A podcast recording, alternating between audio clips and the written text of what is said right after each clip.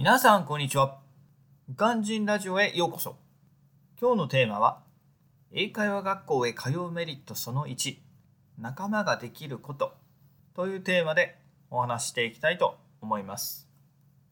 今日は英会話学校についてメリットをお話しします。私は今まで計5校の英会話学校へ行き、合計300万円以上を英語学習に費やしてきました。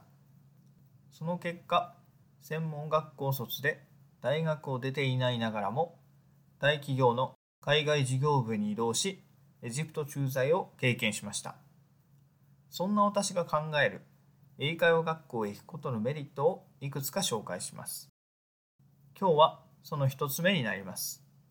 英会話学校へ行くメリット。それは英語を勉強する仲間ができることです。これは一番大きなメリットであると私は考えています。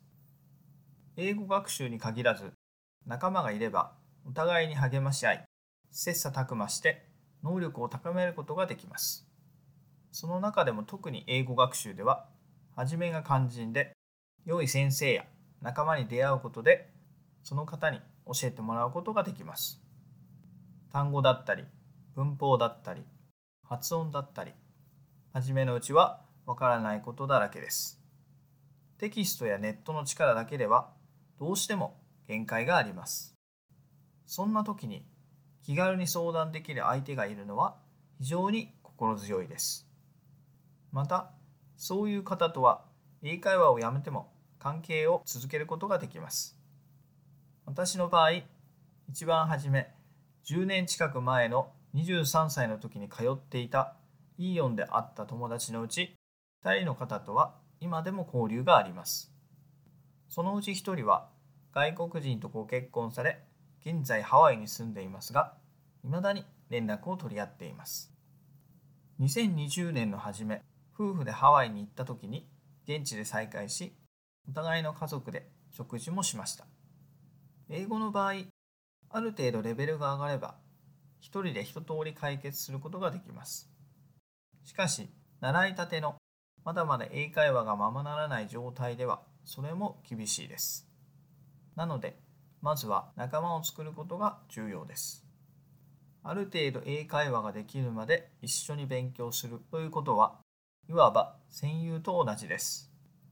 一人では無理だったミッションも仲間とだから達成することができた。そんな達成感を味わうことができます。そつなく使いこなせるようになれば、あとは自身の努力次第です。どんどん英会話を使う機会へ飛び出していきましょう。英語パーティーへ行ってみたり、外国人に話しかけてみたり、海外旅行へ行ってみたり、いろいろあります。ここまで来ると、一人の方がフットワークが軽くなりますし、頼れる仲間がいないので、何とかしようとします。その何とかしようとする努力が重要です。誰かを頼っていては英語は絶対にできません。それは私の体験から断言できます。完璧にできなくても良いので、どんどん前に出ていきましょう。ということで、今日は英会話学校へ通うメリットの一つ目として、仲間の存在の重要性をご紹介しました。また次回、残りのメリットやデメリットなんかも紹介していきます。それでは今日はこの辺で。バイバイ。ハバーラブリーブリン。